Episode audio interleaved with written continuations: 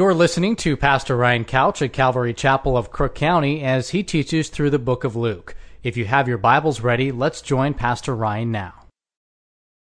Well, this morning we're going to be in Luke chapter 12, and I want to ask you guys a question. What are you living for? What drives you? What is the passion of your life? And there really are only two answers to that question as you think about what are you living for? One is you're living for your kingdom, your passion, your plan, your agenda. Or you're living for His kingdom, His passion, His plan, His agenda, His mission, not your mission. Those are really the only two answers. Everything that you might think of either falls into one or the other category. What are you living for? What drives you? What's the passion of your life? What gets you out of bed in the morning? And the answer to that, and the way that you would know the answer to that, is where your treasure is. Because as Jesus said in verse 34 that we looked at last week of Luke chapter 12, where your treasure is, there your heart will be also. Where your treasure is, your priorities, what you spend your money on, what you think about, what you talk about. That's your passion. And where that is, where that treasure is, is where your heart is at. It's the thing that drives you. It's the thing that motivates you. And if it's His kingdom, then it's going to look a lot like Jesus. And it's going to look a lot like His mission. If it's your kingdom, it's going to look a lot like you. And it's going to look a lot like your mission. And it's going to be selfish and self-seeking and earthly and carnal. And Jesus talking about that and talking about whether we're living for his kingdom or our kingdom. In verse 31 says, But seek the kingdom of God, and all these things shall be added to you. Seek his kingdom and all the things that you want in this life. Beyond sin, obviously, but all the things that people are looking for in this life. Everybody wants happiness and joy and peace and fulfillment and security and protection and provision. That's what everybody's looking for and longing for. And Jesus said, if you will seek my kingdom, then you'll have that. And you'll have me. And you'll have eternal life. But see, here's the double jeopardy. If you're not seeking his kingdom and you're seeking your kingdom, then not only are you not going to have all the things that you're looking for in this life, you're not going to find them here. You won't have happiness. You won't have joy. You won't have fulfillment. There's no security. There's no provision. There's none of those things in this world. And you can seek after them, but they're like the mirage in the desert. It's like you just think you're about to get it and it's not there. It, you just go to reach out for it. One time I was at Fred Meyer. It was one of the most embarrassing moments of my entire life. I was walking across the parking lot, just about getting into the entrance area and I see this dollar bill kind of going across the, the sidewalk and it looked just like the wind was blowing it. And I started to chase after it and it started to go a little faster. And I started to run after a little more and I'm chasing it through the parking lot all the way up to this car and it's filled with teenagers and they're just laughing their heads off. And I'm with my in-laws and my wife and they just thought that was the funniest thing they had ever seen. And as soon as I looked up and I saw that car full of teenagers, it just hit me like, not only have I been chasing this stupid thing around, but people have been watching me.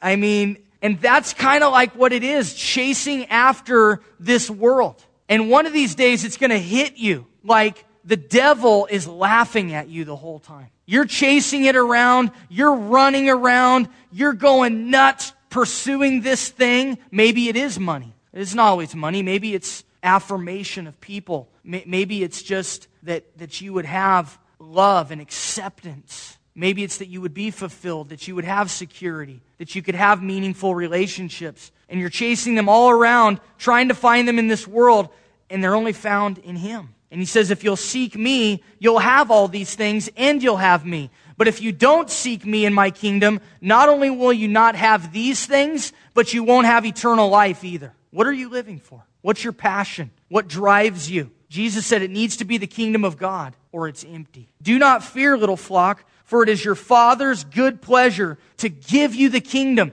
as much as you want all of those things. As much as you're chasing after them and running around trying to find them, He wants to give it to you in a lasting way, in a real way, more than you want it. Have you ever thought about the fact that God wants to save you and others more than you want to be saved? Think about that. God wants to save you. He wants to redeem you. He wants to have relationship with you more than you do. It's his good pleasure to give you the kingdom.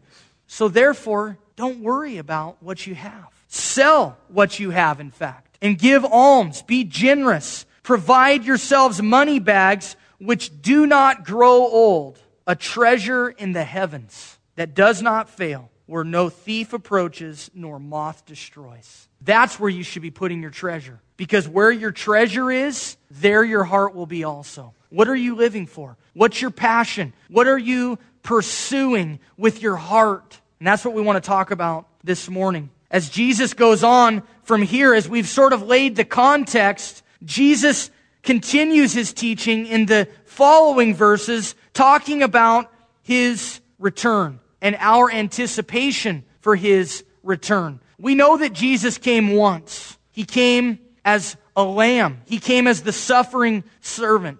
But do you know that Jesus is coming again? And this time he's coming as the lion, the lion of the tribe of Judah. This time the Bible says we will experience, those that don't know him will experience the wrath of the lamb. Revelation. He's going to pour out his wrath in judgment in his second coming. His first coming was for redemption. It was to buy us back. It was to purchase us. It was so that we could have relationship. His second coming will be for judgment. And he is coming. We don't know when he's coming. And we ought to be anticipating his return. And what you're living for will really tell you if you're anticipating his return or not. Jesus will teach us here that we need to be living in anticipation of his return. The point being that if Jesus isn't our passionate pursuit, if he's not what we are longing for and living for today, then what makes us think we're ready for his return?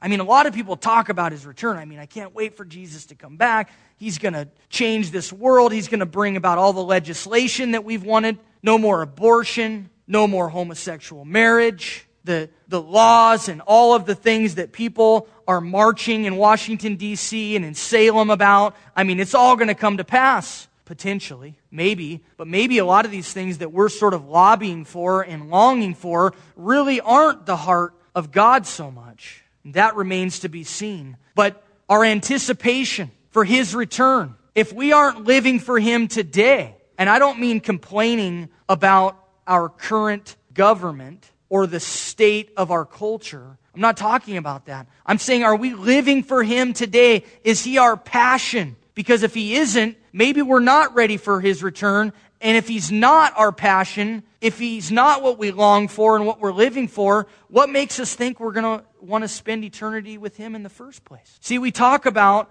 that we want to get to heaven, that we can't wait for eternity, that we can't wait for Jesus to come back, or that when we die, we're going to be with Him. And I hope that's true of all of you this morning. I, I hope that that is exactly what will happen is that you'll spend eternity with Him. But here's the thing. If He's not your passion right now, if you're not really pursuing Him right now, if you're not worshiping Him right now, what makes you think that eternity with Him is going to be so great for you? What makes you think you're going to want to spend eternity with Him? See, eternity, you guys, isn't something in the far off distant future. Eternity is something that starts right now. Eternal life with Him starts today. You can be living in His kingdom right now. Now, no, we, we, it isn't perfect. It isn't heaven yet. He hasn't established His kingdom, but He wants to establish it in His, in your heart. That's what He wants to do. And so, what are you living for?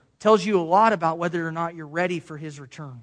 And that's the first point that I want to make is being ready. As we anticipate his return, the point is being ready, being ready for his return. And Jesus illustrates this readiness in a couple ways. He talks about being ready through watchfulness and being ready through faithfulness. Being ready through watchfulness, he gives us two parables the parable of the watchful servants and the parable of the watchful homeowner. Watchfulness. Are you ready for his return? Are you living for Jesus? If you are, then you'll be watchful for Him. It's your passion. It's your pursuit. It's your focus. You're watching and you're waiting for him. He says, let your waist be girded and your lamps burning. The, the girding of your waist, it, it has to do with readiness. Ready for battle, ready for work. Because the men of that day, as weird as it might seem to us, it's weird to me, they wore long flowing robes. Now don't get any ideas, guys. It's not cool now. No robes, no dresses. Stick with jeans, you'll be cool. But to, then they wore long flowing robes. And when it was time for battle or when it was time for work, they would pull that robe up and they would tuck it into their belt, which I think had to be a really good look, like showing your thighs and, you know, the, the farmer tan and the whole nine yards. But that's what they would do. They'd pull that baby up, they'd tuck it in, and they were ready for battle. And the lamp's burning. Remember, there was no electricity. You didn't just flip on the lights. If you were going to work during harvest through the night, put in long hours, then you would have to have lamps burning, torches lit. If there was an imminent battle, if you were going to be attacked, if there was a threat of war, then you would leave the lamps burning and the torches lit through the night so they couldn't sneak up on you. And so the idea here is readiness. Are you ready? And it's by being watchful, first of all. He says, You yourselves be like men who wait for their master. They're waiting, they're watching. Now, when we think about waiting, we think about doing nothing, just waiting, like waiting at a bus stop, you know, just basically sitting there listening to your iPod. That's not what this is talking about. It's not talking about sitting around doing nothing. Although for many of us that sounds kind of appealing, that's not what this is about. Waiting. Waiting on God doesn't mean that we sit there and wait for Him to return like the people that sell all their belongings and move into the mountains and, and live communally. That, that's not what that is talking about. I, I remember people back in the 80s during the whole Cold War thing who were thinking this was, you know, like Armageddon that would paint targets on their chests and say you know, the commies can nuke me. I'm going home to be with Jesus. You know, just weird stuff, living on their roofs. And no, that's not what it means to wait on Jesus. It doesn't mean to get rid of all your stuff and live like a weirdo. It, it means that you are waiting on Him. When you go to a restaurant, you're served by a waitress or a waiter, right? Now, do waitresses and waiters do nothing? Sometimes, and then you don't tip them, right? Sometimes it seems like they're doing nothing. Where is my food? Why is it cold? It tastes horrible. But they're not supposed to do nothing. They're supposed to be attentive to you. And when you need more water, they get more water. When you need more bread, they bring more bread. And if there's a problem with your food, they take it back and they get it right. And they bring you whatever condiments or whatever silverware or whatever need you have, they meet it. That's a waitress. That's a waiter. They're waiting on you. And that's what Jesus is asking of us is to wait on Him, to serve Him. It doesn't speak of inactivity, it speaks of being very active, but active in the right way, being on mission with Him. You yourselves wait for your master when he will return from the wedding, that when he comes and knocks, they may be ready to open the door to him immediately. And this is speaking of the watchful servants. The master goes away on a trip. He's going to go to a wedding. Maybe it's a family member's wedding. And weddings at that time were a big deal. None of this, you know, Saturday afternoon starts at 2, it's over at 2:20 and you're home by 3. none of those weddings. This was a this was a big ordeal. This was a week-long celebration. I, I don't know how they did it, honestly. I mean, you know, a couple hours, I'm ready to go do something else, you know, but this was a week-long thing. And it was a it was a huge party, huge celebration. So you didn't know when the master was coming home. He might come home in the middle of the night, it, might be the next morning after the celebration was over. It might have got cut short a little bit. They, they didn't know. The point was be ready, be watchful, be anticipating his return so that when he knocks on the door, when he comes, they're ready to open up to him immediately. It's nothing to hide. There, there's no, no shame. There's no, oh man, you've been gone for a week and we haven't done squat. They, they've been busy. They've been active. They've been anticipating his return. And Jesus says, blessed are those servants whom the master, when he comes, will find watching. The watchful servants. They were ready for him. Assuredly, I say to you that he, listen to this, he will gird himself and have them sit down to eat and will come and serve them. Now, you would think the master has been gone all week. He comes home, his servants are there, and they're going to serve him. But Jesus, speaking of himself and his return, says that when he comes and he finds us faithful, and he finds us on mission, and he finds us ready and watching and waiting for him, he's going to gird himself and serve us. It's amazing. That's what we have to look forward to in his return and spending eternity with him is Jesus, our Savior, serving us. It's also the legacy that we've been left with. You remember how Jesus girded himself like the lowliest of servants? And he stooped down and he washed his disciples' feet, something that none of them wanted to do. They all looked at each other and they all saw their feet were nasty and dirty. I mean, it was common. They looked around and they, no servants here. I guess we'll have to put up with it today. Geez, Jesus, couldn't you have brought us a servant? I mean, we're important. Where's the servant here? And here comes Jesus. And he starts washing their feet. And instantly they knew that this wasn't about being served, this was about serving others. That's gospel ministry, serving others. That's the legacy that we've been left with. And Jesus says, if I find you faithful, if I find you watching, if I find you ready for my return, I'm going to serve you. Blessed are those servants. And if he should come in the second watch or come in the third watch and find them so, blessed are those servants. No matter what time he comes. Now, some scholars believe that Luke was talking about the Roman system of the night watch, would have been, which would have been four watches through the night, the, the hours of the evening broken up into four watches. Some believe it was the Jewish system, which would have been three. It really is pointless. Doesn't matter. The point is to be ready. No matter what time Jesus comes. And notice, he's going to come in the middle of the night. It's going to be the second watch. It's going to be the third watch of the night. It's going to be late. It's going to be at a time when most people are asleep. And see, you look at this world and you, you think, most people aren't following Jesus. Why should I? Or you even look at the church and you think, most people aren't on fire for him. Most people aren't living for him. Most people aren't passionate about him. Why should I be? Because he tells you to be. He tells you to be watchful and waiting on him.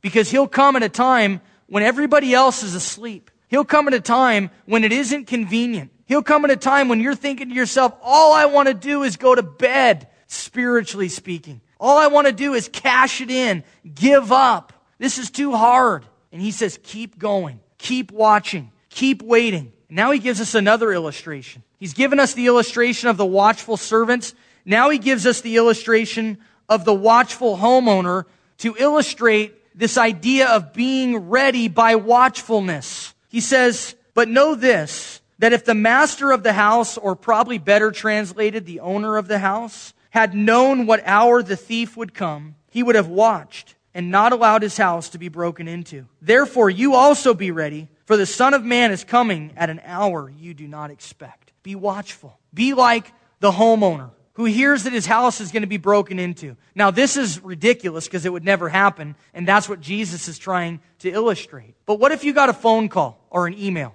Hey, I'm going to break into your house tonight, probably around 11:30, 12, somewhere in there. Just just be ready. You'd be like, cancel the vacation. We're not going anywhere. Lock the kids up. Get the guns. You know, you, you would be ready. You'd be calling the police. They'd be on a stakeout.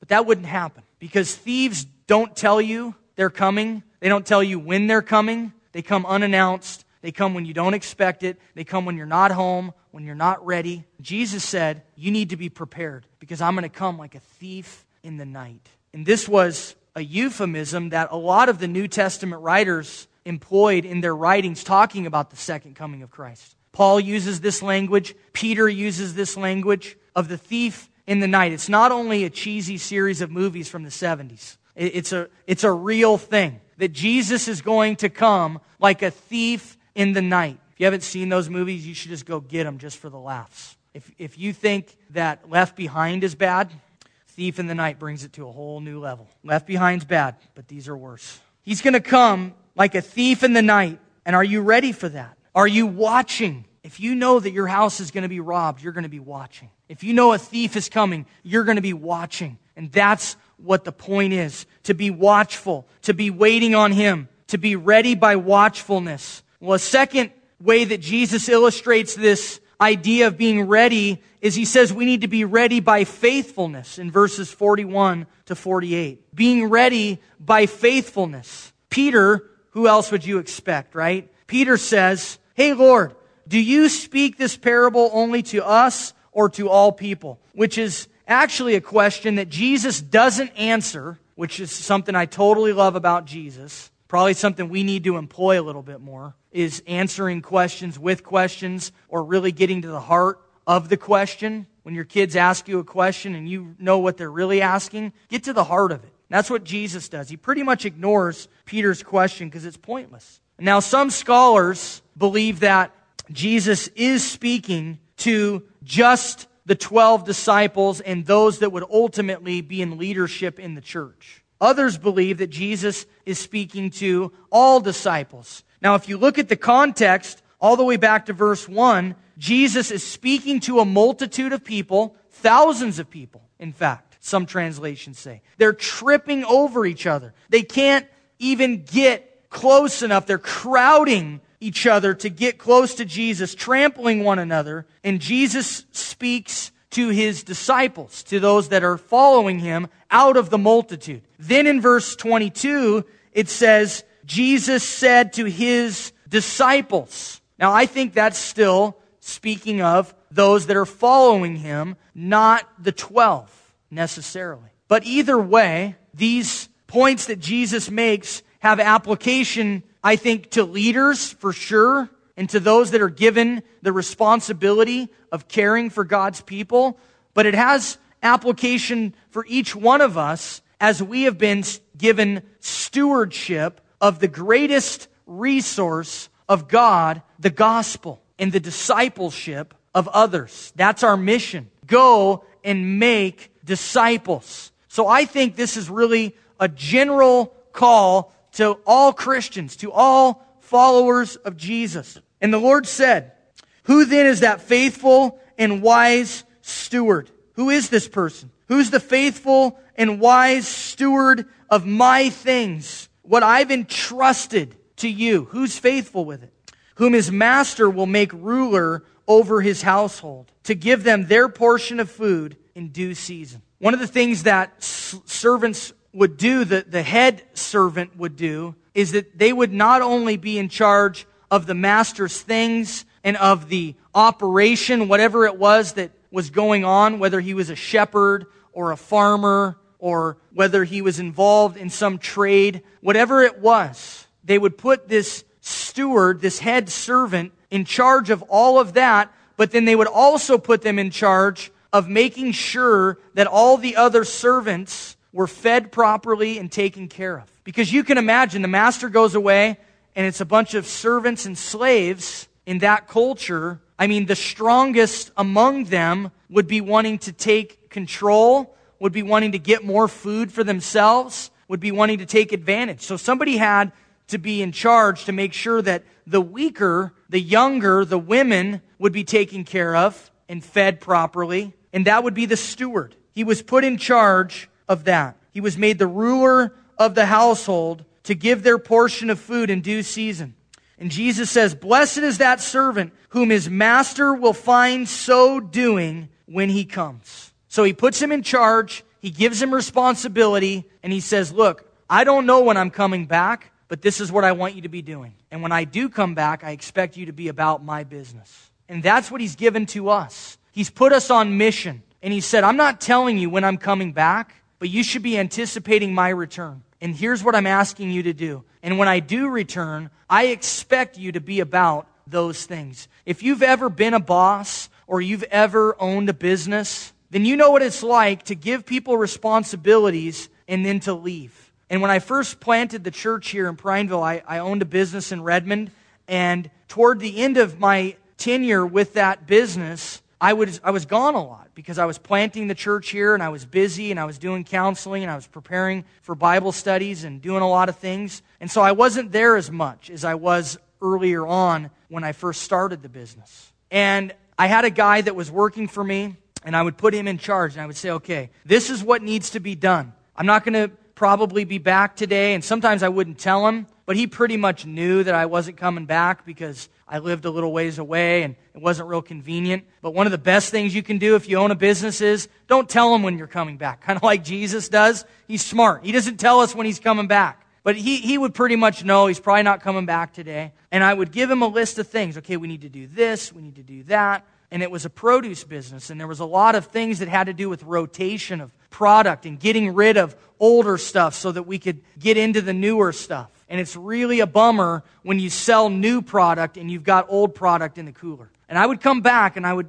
look in the cooler and I would see all this stuff that didn't get done. And it would just infuriate me because, I mean, you're just looking at money just rotting away, right? And I would say, dude, why didn't you do this? Why, why didn't this happen? What, well, we got busy here and I was doing this and I was rearranging that. Look, I've been doing this for a long time. I own this business and that money in there is food on my table, okay? So you're, you're cutting me out. You're undercutting me. I don't like that. Do what I'm telling you to do, please. I, I'm the boss. You work for me. Just do this. This is the thing that needed to happen. When you come back as a boss and your employees aren't doing what you asked them to do, it's frustrating. And think how much more frustrating it is for God, who's given us a mission, who's given us responsibility, who's made us a steward over his greatest possession, the gospel and other people and their salvation and their discipleship. And he comes back and he's like, What's going on? Oh, I had lots of things to do. I got really busy with life. I, I had to have fun. I mean, you can't just be working all the time. Plus, I was working all the time. And I mean, I was raising my kids, and I was going on vacation, and I was staying up to date with the current events. And I mean, then there's Facebook and, you know, Farmtown. I mean, you, do you know how important that is? I mean, you got to go back on there to get, to pick your apples, feed the pigs, or somebody else is going to steal them. They're going to die. I mean, you got to go back. You got to set your watch by it. It's important, Jesus. Don't you know it's important? I mean, we're talking about Facebook here. And Jesus is going, I gave you a mission, and you're not on my mission. Why is that? Because he's not the passionate pursuit of your life. He's not what you're living for. Truly, I say to you that he will make him ruler over all that he has. When he does come back and he finds you on mission and he finds you faithful, and he finds you watching for him, he'll give you more to do. He's talking about eternity and the responsibility that you're going to be given. If you're faithful now, he'll make you responsible for more things. And that's something that you need to know about heaven is that heaven isn't going to be this perpetual sitting around on a cloud playing a harp or sitting under a tree naked eating an apple for eternity. I mean, maybe that sounds cool to you. I don't know. To me, that sounds really boring. Maybe for a day. That would be cool. Especially like if I was really cut and stuff. If I'm really cut and stuff, laying around under a tree naked for a couple weeks, that might be kind of cool. But right now, that sounds horrible. It sounds absolutely horrible. And floating around on a cloud playing a harp, I don't even like harps. Maybe if it's a guitar, because I've always wanted to play a guitar, and maybe if, if there's like thousands of adoring fans, you know, maybe that for a little while would be cool. But even that would get boring. He's going to give you responsibilities. He's going to be giving us things to do, things to accomplish. Remember when you were a little kid and you were just starting to get big enough that your dad could give you something to do and you felt really important? And now, as a dad, you know, I know that I'm just giving them something to do to kind of get them out of my hair. And I'm hoping that they don't burn the house down with whatever I'm asking them to do. And, and you know, you can pretty much only give them one task at a time If you give them two, you're pushing it. One is about it. And you hope that they can go and accomplish that. You know, take this milk jug out to the garbage cans, the green one, the recycle one, the bigger one. Open it up, put it inside, then come back. And like a half an hour later, they come back. They still have the milk jug in their hand, and who knows what they've been doing for a half an hour, right? What happened to the milk jug? Oh, I forgot. or you go outside and the milk jug is in the yard and, and they've been playing. But it's kind of cool when, when God gives you something to do. You, you feel like you're important to Him. And that's what He's going to do. If we're faithful and we're watchful, He's going to give us more to do, more to accomplish, making us ruler over all that He has. But if that servant says in his heart, My master is delaying his coming, and begins to beat the male and female servants, and to eat and drink and be drunk, The master of that servant will come on a day when he is not looking for him, and in an hour when he is not aware, and will cut him in two and appoint him his portion with the unbelievers. Now, I don't think there's a lot of ambiguity of what Jesus is saying here. And I wish I could soften it and try to spin it a little bit to make it say something other than it does. But this is what it says. Just because you make a profession of faith, just because you say you're a Christian, just because you go to church, or you've read the Bible, or maybe you've even told people about Jesus, but you're not living watchfully and faithfully, and you're not on mission with God, then when He comes and He finds you about your own business, now, this is actually speaking of those that are living in complete opposition to God. That is, when He comes, He finds you living in a, in a lifestyle of sin, in a lifestyle of carnality. He finds you coming, beating the, the, the servants. He, he finds you mistreating people. And, and this is speaking about taking what He's given you and abusing it, taking the responsibility He's given you and abusing it living in a lifestyle of opposition to God. And maybe you're in that place of living in drunkenness, of living in just abandon to your flesh and to your lusts and to your carnality, living in the pursuit of material things. And the Bible tells us in Galatians chapter 5, as Paul talks about the fruit of the flesh, we know that passage as the fruit of the Spirit. But he also talks about the fruit of the flesh. And he says, those people that are living after the fruits of the flesh. And you can read that list on your own. But they're living for these things, they have no part of the kingdom of God. And that's what Jesus says. If he comes back, he doesn't care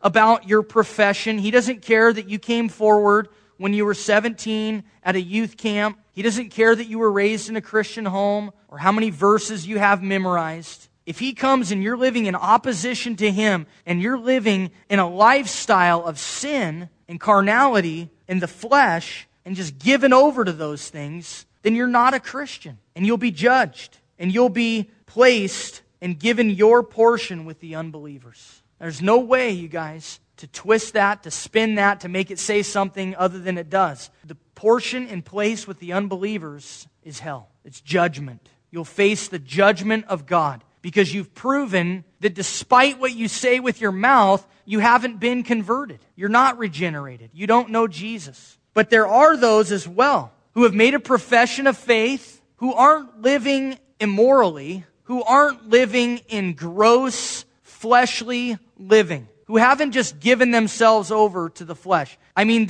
they are talking the talk and they look the part and they've been regenerated, but they're not on mission with God. They haven't truly figured that part out yet. And maybe that's some of you. You've cleaned up your life. You don't cuss. You're not sleeping around. You're not getting bombed out of your mind. You're not hooked on meth. You're not beating your wife. You're not abusing your children. I mean, these are good things. These are places we ought to want to be. But that's not good enough. That's not good enough to be living the way that Jesus has called us to live. Yes, He wants all of those things to be taken care of, and He'll do that. He'll take care of that stuff. It'll just shed off of you if you allow Him to work in you. But then there's being on mission with Him and being faithful to Him and being watchful and being about His business. See, if you own a business and you put your employees over certain responsibilities and you come back and they've done nothing, I mean, in one sense, you're kind of stoked that they didn't burn your building down. In one sense, you're happy that they didn't take a machete and destroy your merchandise. In one sense, you're happy that they didn't ruin your business and your reputation. But in another sense, you, you think to yourself, you've just worked a full day. I've paid you for a full day and you haven't done anything. I'm not really happy about that. See, so the one guy, he's actually in opposition to God. He's the guy burning down the guy's business. He's the guy ruining his reputation. He's the guy being actually counterproductive to the company. But then there's people, and maybe you're in this place. You're not doing anything really wrong. You're not living in gross sin, but you're not living for Jesus either. It's just kind of neutral. You're just kind of coasting through. I mean, you think you're doing well. But Jesus says, In reality, you're not. In reality, you will be judged as well. He says in verse 47 that servant who knew his master's will, he knew what he was called to do, he knew the mission, and did not prepare himself or do according to his will, he shall be beaten with many stripes. So that person who isn't living for the flesh necessarily, isn't full on recklessly sinning, saved, but not on mission, that person will be judged with many stripes. I think this is the same person that Paul talks about in 1 Corinthians chapter 3 when he talks about being saved, but as through fire. It's where we get this saying that you're saved by the skin of your teeth.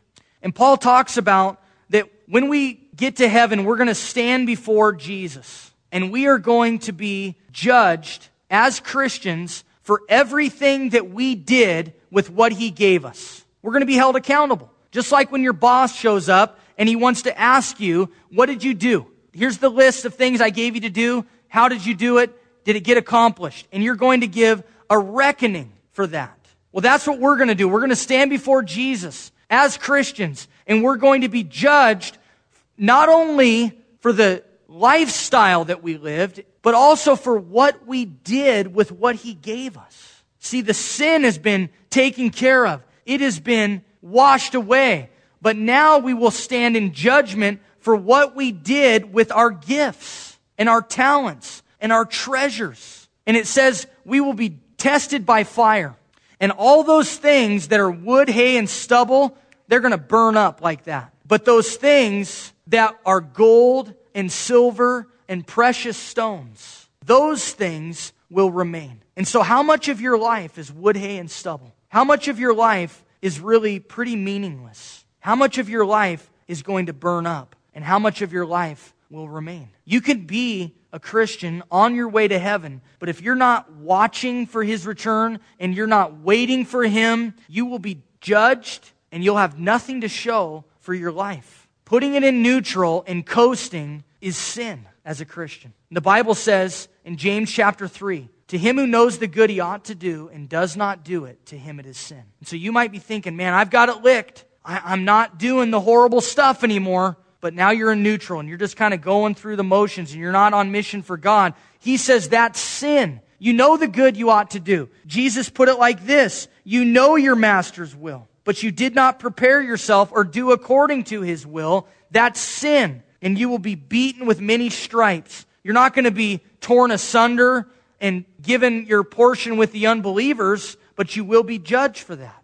But he who did not know, yet committed things deserving of stripes, shall be beaten with few. For everyone to whom much is given, from him much will be required, and to whom much has been committed, of him they will ask the more. And so, in other words, if, if you aren't given a lot, of responsibility, you won't be asked for a lot of production. If you aren't given the privilege of a lot of Bible knowledge and a lot of insight into the things of God, then you're not going to be held accountable for that. To whom much is given, much is required. And so that person that really just didn't know, they aren't going to be held to as high of a standard. Now, you're responsible because A, you live in America where the preponderance of materials and resources for you to grow as a Christian is overwhelming. There is a plethora of stuff. There, there's Christian radio. There are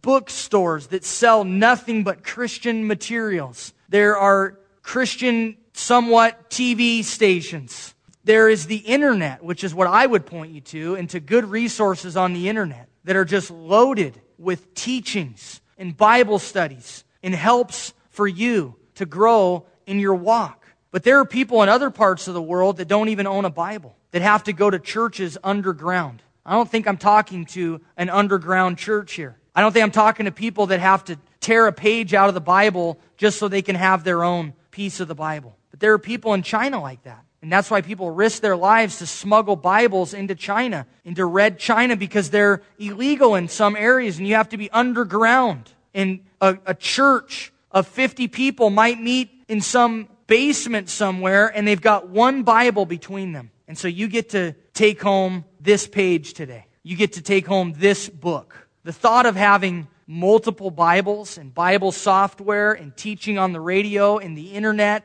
is just something they can't even conceive of. And so they're not held to the standard that we're held to. You guys not only live in America, but you go to a Bible teaching, gospel centered, Jesus focused church where the Word of God is taught and where you are given the opportunity to be on mission and you're pointed in that direction and you're reminded on a weekly basis. And if you keep ignoring it, the judgment is more severe for you. To whom much has been committed, of him they will ask the more. It's a big responsibility.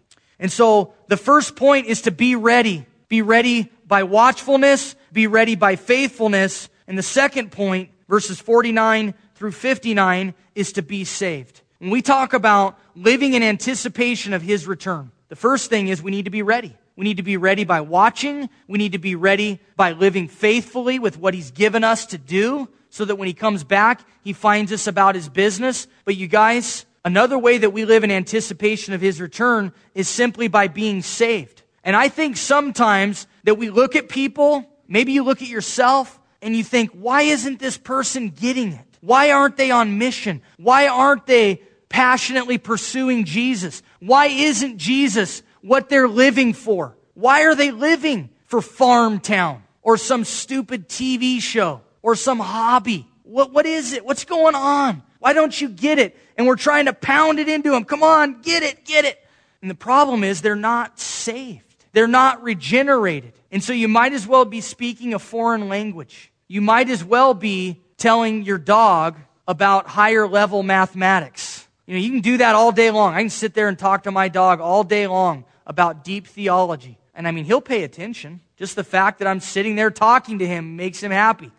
But he has no clue what I'm saying. And I think some people are hearing it and hearing it and hearing it, but they're just like, just, it's not making any impact at all because they're not saved. And that's what this section really talks about is that you need to get saved. You need to become born again. I don't care how long you've been going to church. I don't care how many sermons you've heard, how many scriptures you have memorized. I don't care how many hymns you can sing without a hymn book or how many worship songs you don't even need the screen for. It's not what it's about. It's about having your life completely transformed by the gospel and living in passionate pursuit of Him. Jesus said, I came to send fire on the earth, and how I wish it were kindled already. I came to send fire, Jesus said. John the Baptist would say the same thing in chapter 3 of, cha- of Luke. John the Baptist said that he was coming to baptize with water. But one mightier than I is coming, whose sandal strap I'm not worthy to loose. Speaking of Jesus, he will baptize you with the Holy Spirit and fire. So there's one aspect to this fire that is a fire unto salvation. But then John goes on to say, his winnowing fan is in his hand, and he will thoroughly clean out his threshing floor and gather the wheat into his barn.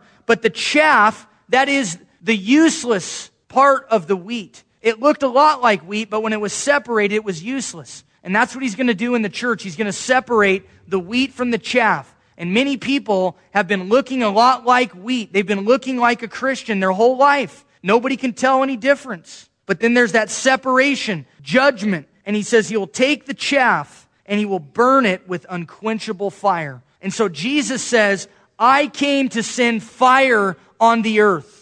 And this fire is twofold. It depends on the condition of your heart, what the fire will do. For some, the fire will purify. It'll be like putting heat to gold. It separates the dross from the precious. It's like the sun's heat on clay and on wax. If you put the sun's heat on clay, it hardens it. You put that very same heat of the sun on wax, it melts it. There's no difference in the heat. It's the condition of the material that the heat is influencing.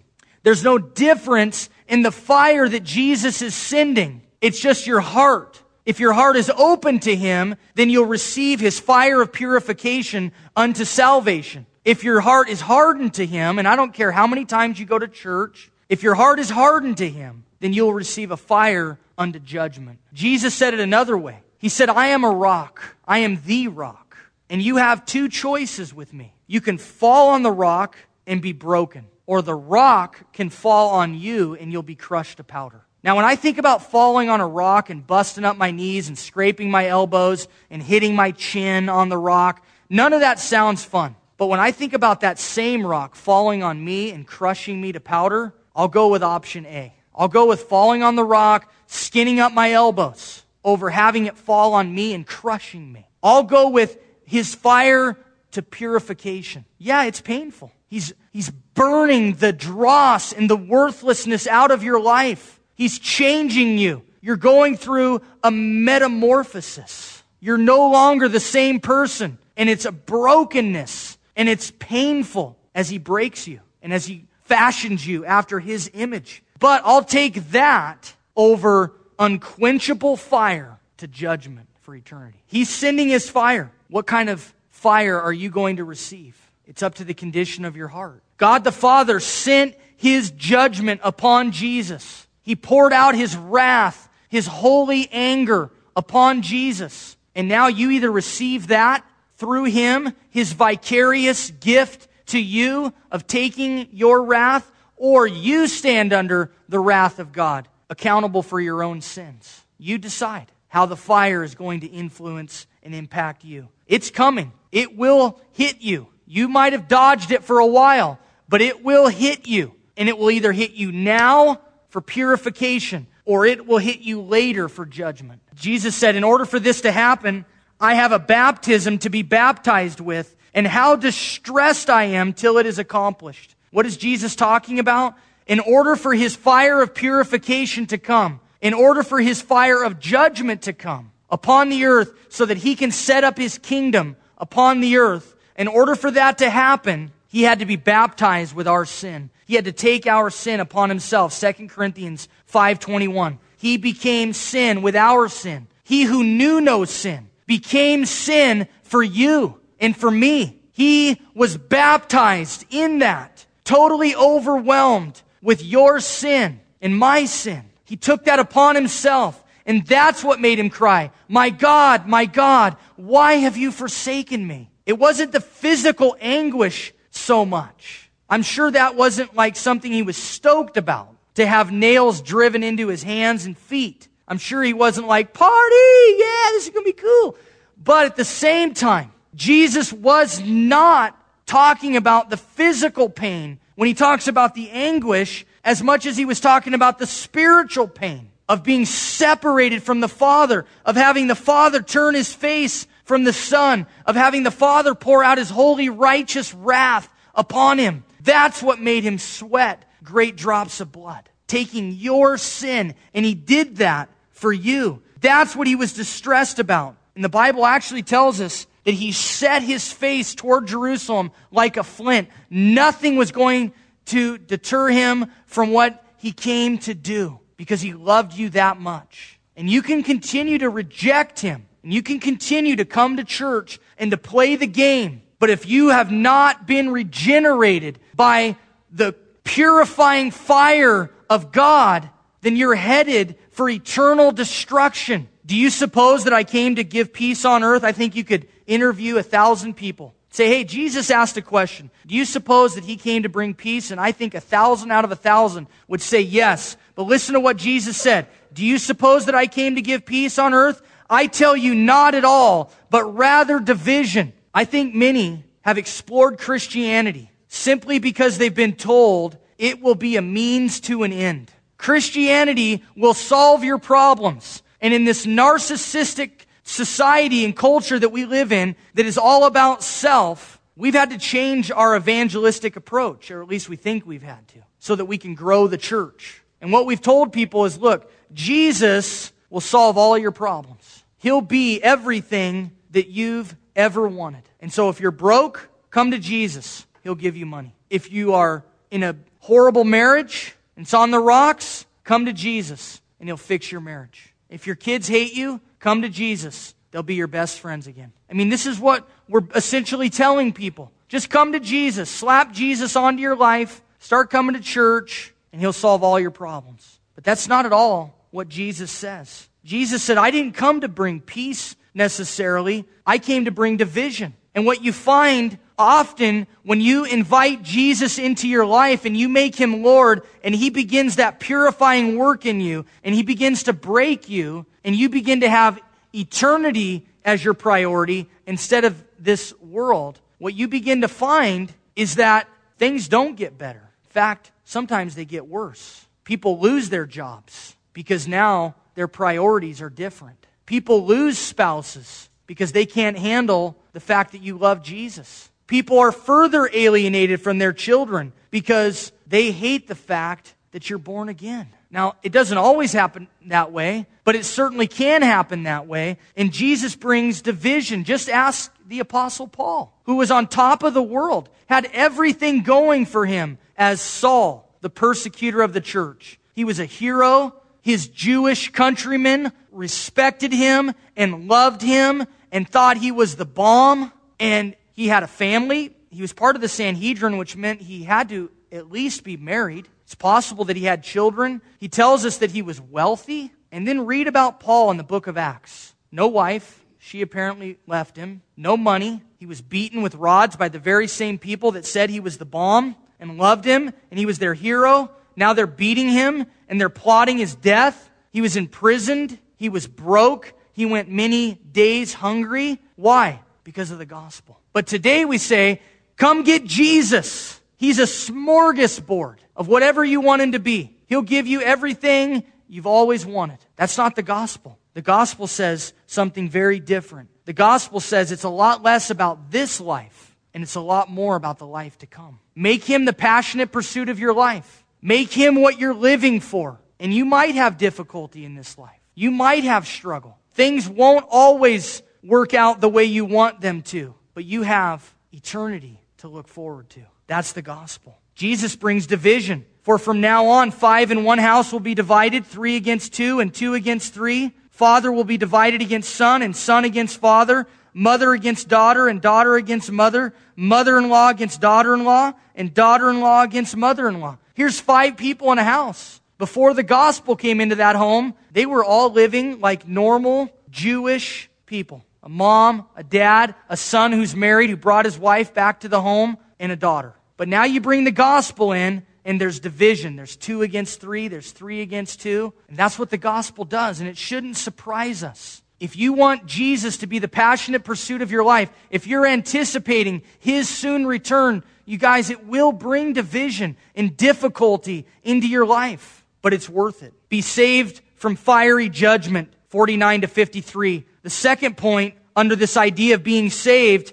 is to be saved from the mundane verses 54 to 56, he says, Then he said to the multitudes, Whoever, whenever you see a cloud rising out of the west, immediately you say, A shower is coming. And when you see the south wind blow, you say, There will be hot weather, and there is. They were really good at predicting the weather. If clouds were coming out of the west, they knew rain was coming. If wind was blowing out of the south, they knew it was going to be hot. The wind was coming out of the desert. And Jesus said, Look, I'm really glad that you can discern the weather, but you're hypocrites because you can discern the face of the sky and of the earth, but how is it you do not discern this time? You guys, the point here is that Jesus wants to save us from the mundane. He wants to save us from knowing a lot about things that don't matter and being completely ignorant about things that do. And many of you, many of us are in that place. We are pursuing things that don't matter, the insignificant. Now,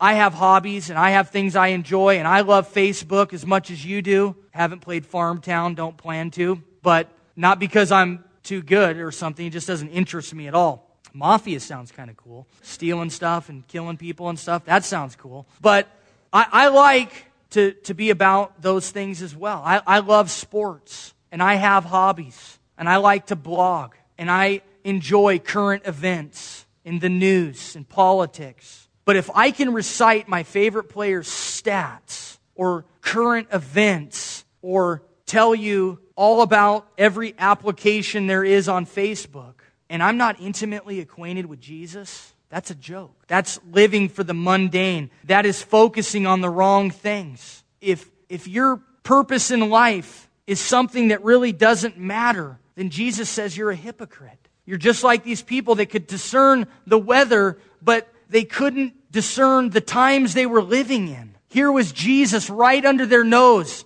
the Son of God, God in human flesh, and they missed him. Here he was wanting to set up his kingdom, and they missed it. And Jesus wants to set up his kingdom in your life, and you're missing it because you're too busy with things that are inconsequential. You're too busy pursuing things that don't matter. Some of you spend more money on your dog than you do on the kingdom. And there's something wrong with that.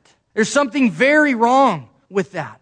Some of you guys have more money in your car, in the wheels, in, in the, the stuff of your life than you do invested in the kingdom of God. And that is a tragedy. And we need to repent and we need to ask Jesus to deliver us from the mundane. He says, Yes, and why? Even of yourselves. Do you not judge what is right? Why can't you figure this out? Jesus says. Why are you listening to all these other voices and you're not listening to me? They were listening to the religious leaders. They were listening to all number of people. And Jesus said, hear me. You guys, hear the voice of God this morning. Quit listening to the world and to the voices in this world and start hearing from Him. And when you go with your adversary to the magistrate, to the ruler, make every effort along the way to settle with him lest he drag you to the judge, the judge deliver you to the officer, and the officer throw you into prison. I tell you, you shall not depart from there till you have paid the very last mite. The point here is under this idea of being saved. We've been saved from fiery judgment. We've been saved from the mundane. And here Jesus says,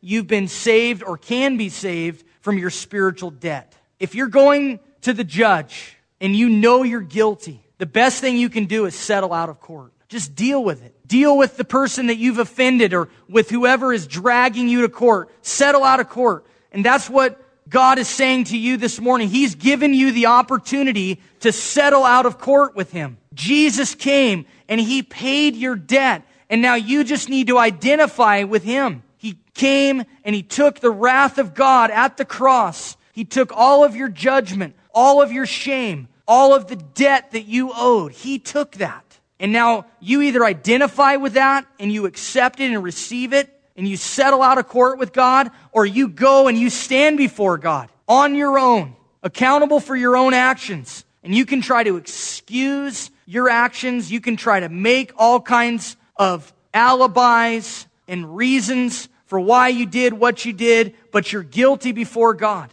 and you will be judged before God if you are apart from Jesus Christ. And that's the point. Be saved. Be saved from his judgment. Be saved from living the mundane. Be saved from the spiritual debt that you owe God. What are you living for? What is your pursuit? What is your life about? Where your treasure is, there your heart will be also. Jesus is coming at an hour you don't know. He's coming when you don't expect him to. Are you ready for his return? Well, if you're not living for Jesus, if you're not living for him, then you aren't ready for his return. If you aren't living for him today, you guys, what makes you think that you are going to enjoy spending eternity with him tomorrow? What are you living for? Let's stand and pray together. Father, we thank you for this time in your word. God, we thank you for your exhortation for us to be absolutely consumed with you. Because, God, it's not an issue of whether we're going to be worshipers. It's an issue of what will we worship. It's not an issue, Lord, if we are going to have gods in our life. The issue is, the question is, what will we make into a God? And Jesus, we want you to be our God. We want you to be our passion. We want to be living for you and nothing else. Jesus, we want to be ready for your return, that you would find us faithful, that you would find us watching, that you would find us about your business, Jesus, on mission with you, serving you. That's what we want so that we can stand before you, having you say, Well done, my good and faithful servant. You've been faithful over a few things. Enter into the joy of your Lord. God, that's what I want for every person here. And Lord, if there's anyone here that's rejecting you, Lord, that's living in opposition to you, whose life is saying, I'm not regenerated. I'm not born again. I don't know Jesus. I don't have a relationship. Lord, I pray right now that they would ask you, despite all the things that have happened in their past, all the times they've asked you to come into their life and, and yet they really didn't mean it. Lord, I pray right now that their heart would be open to you and they would invite you to come in and to be their Savior and their Lord. That they would be absolutely and utterly broken by the gospel this morning. And Lord, I pray for those who may know you, who have been open to you, who are headed to heaven and yet aren't on mission with you. Lord, I pray this morning, right now, in this place, Lord, that we would repent. God, we confess it to you as sin. To him who knows the good he ought to do and does not do it, to him it is sin. Lord, we know that if we continue on this path, we're going to be those that will stand before you, tested by fire, and have nothing to show for our life. Lord, we're going to be judged, beaten with many stripes. It talks about here, Lord, there's going to be a judgment for not being faithful with what you've given us, God. And we confess that to you. We ask you to forgive us. And Lord, we want to be on mission with you from this point forward. We want to be serving you. God, we want to use the time, the treasures, and the talents that you've given to us, not to make us famous, but to make you famous. Jesus, not to build our kingdom, but to build your kingdom. We want to seek and serve you and you alone. And we pray these things in Jesus' name. Amen. You've been listening to Pastor Ryan Couch of Calvary Chapel, Crook County. For more information, you can write to us at P.O. Box 378, Prineville, Oregon 97754. Thanks for listening, and God bless.